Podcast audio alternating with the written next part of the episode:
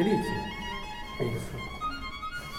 Il desiderio più profondo del vostro cuore è esserlo fino in fondo, quando abbiamo solo una vita. Beh, ve lo dico subito perché illudere la gente non è una cosa buona, non ce la farete essere felici.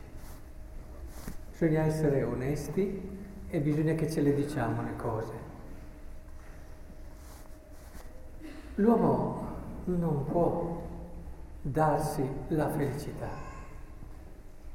In fondo le letture che abbiamo appena ascoltato ci ripetono in un modo o nell'altro questa assoluta incapacità dell'uomo, inadeguatezza dell'uomo.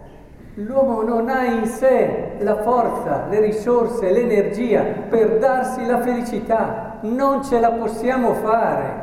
Bisogna che ci guardiamo con onestà e ce lo diciamo una volta per tutte. La prima lettura ce lo dice attraverso il profeta Isaia. Vibravano gli stipiti, c'era questa e lui, oimè, io sono perduto perché un uomo dalle labbra impure io sono, in mezzo a un popolo dalle labbra impure io abito. C'è un senso di inadeguatezza, non sono adatto, non posso, c'è troppo bello e grande di là, io sono inadeguato. San Paolo anche lui a modo suo ce lo dice, perché parlando di tutti coloro che eh, apparve a Giacomo, a tutti gli apostoli, ultimo fra tutti apparve anche a me come a un aborto. Io infatti sono il più piccolo tra gli apostoli, non sono degno di essere chiamato apostolo perché ho perseguitato la Chiesa di Dio. E il Vangelo attraverso un racconto, e la forza del racconto è sempre eh, molto particolare, arriva, arriva, ti trasmette, a volte più che il dirti una verità attraverso una sentenza, ce lo fa vedere questo, l'uomo è inadeguato. Maestro, abbiamo faticato tutta la notte e non abbiamo preso nulla aveva lavorato questi pescatori tutta la notte e non avevano preso nulla. È come se ci fosse un filo rosso tra tutte le letture che abbiamo ascoltato oggi che ci dice tu uomo sei fragile, non hai in te tutte le risorse, tutte le capacità per raggiungere quello che il tuo cuore desidera la felicità, non ce la puoi fare. E poi direte, però non è bello, non suona bene, sì, però bisogna che siamo onesti. Eh? Le cose bisogna, per arrivare a viverle, dobbiamo essere anche molto realisti. In fondo, la conversione non è molto diversa da quello che ci siamo detti. Conversione non vuol dire, eh, ho fatto questa cosa, adesso cerco di toglierla. Siamo già scivolati in un moralismo molto pericoloso, eppure molti di noi ragionano ancora così. Tolgo questo comportamento e ne metto altri e riescono a far convivere nella loro vita delle contraddizioni, perché il moralismo è così, eh? tu hai certe cose che credi assolutamente e allora ti impegni, magari sei fragile, poi cerchi di correggere, poi lasci passare degli elefanti, eh, guardi nelle cose piccole e invece di là, ma perché è inevitabile che il moralismo scivoli in questo, ti irrigidisce, ti rende giudice. E, e, molti vedono un po' la conversione così, la vedono come un, vabbè ho tolto questo comportamento, ne metto l'altro, sono un po' migliorato, dai, non c'è male, ma credi che questa sia la conversione, ma non scherziamo. La conversione ha una radice, ha un cuore molto chiaro, che è la presa di coscienza che noi siamo inadeguati a donarci la cosa di cui il nostro cuore ha più bisogno.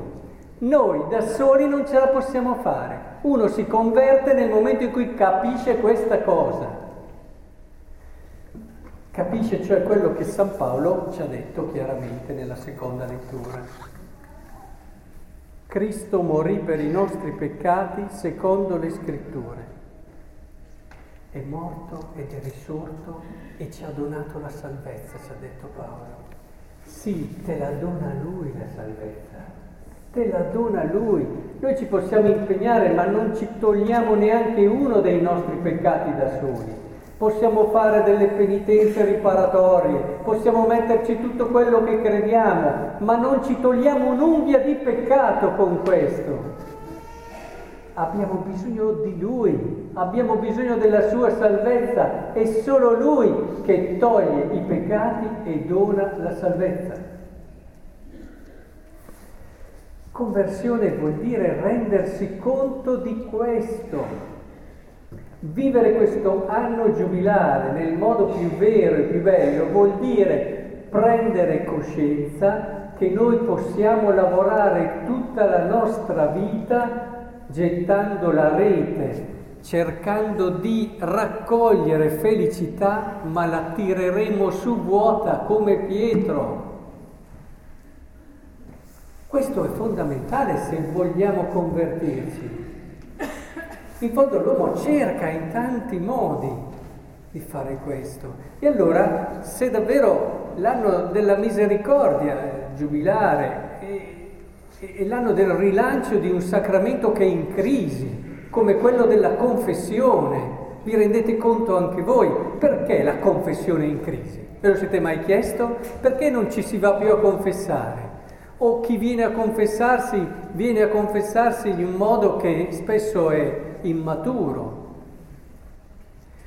Perché sì, la confessione è diventata, e questo lo può credere uno di questi ragazzini qui davanti, ma non una persona adulta, soprattutto adulta nella fede, è diventata, ma sì, vado e scarico il barile, vado e faccio un'opera di religione, un'opera di pietà, vado e metto tranquilla la coscienza perché ho quella cosa lì che mi dà da fare e non sono molto tranquillo. E allora vado, mi confesso e mi riequilibro, ritrovo una certa serenità. Perché per molti c'è un superio che non ha niente a che vedere con il senso morale corretto che gli dà, da fare, dà da fare.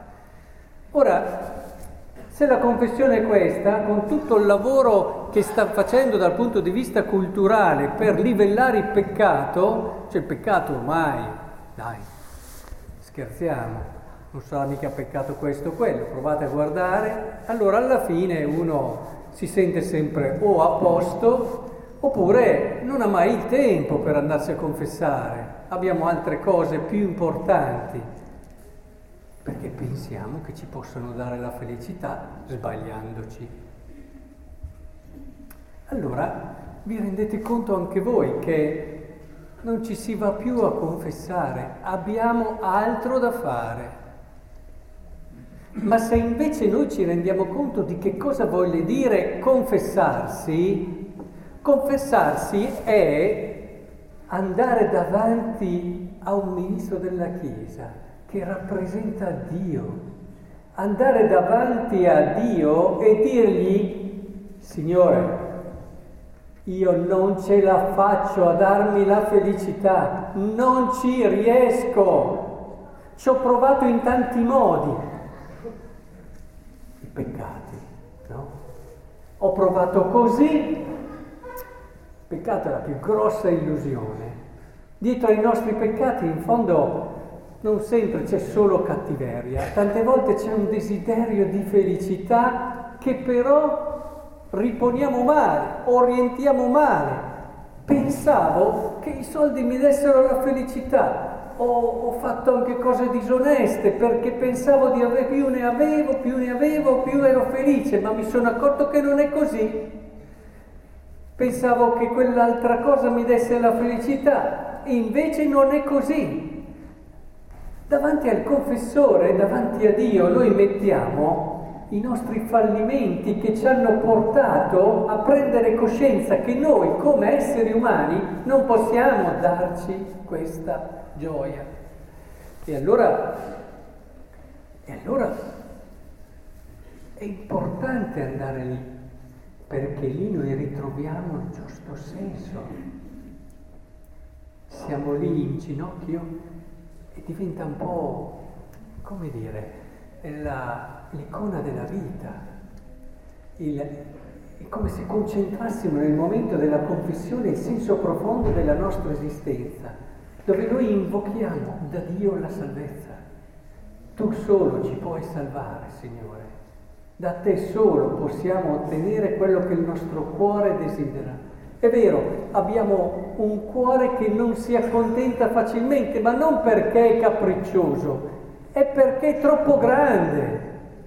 Provate a mettere in un vassoio enorme, in un secchio enorme, un bicchiere d'acqua. Ma che figura fa? Eppure uno potrebbe dire, beh, accontentati, ti ho dato un bicchiere d'acqua. Sì, ma non è questione di essere capriccioso, è che il mio cuore è troppo grande. Troppo grande. Capite allora che la confessione diventa centrale, è il cuore.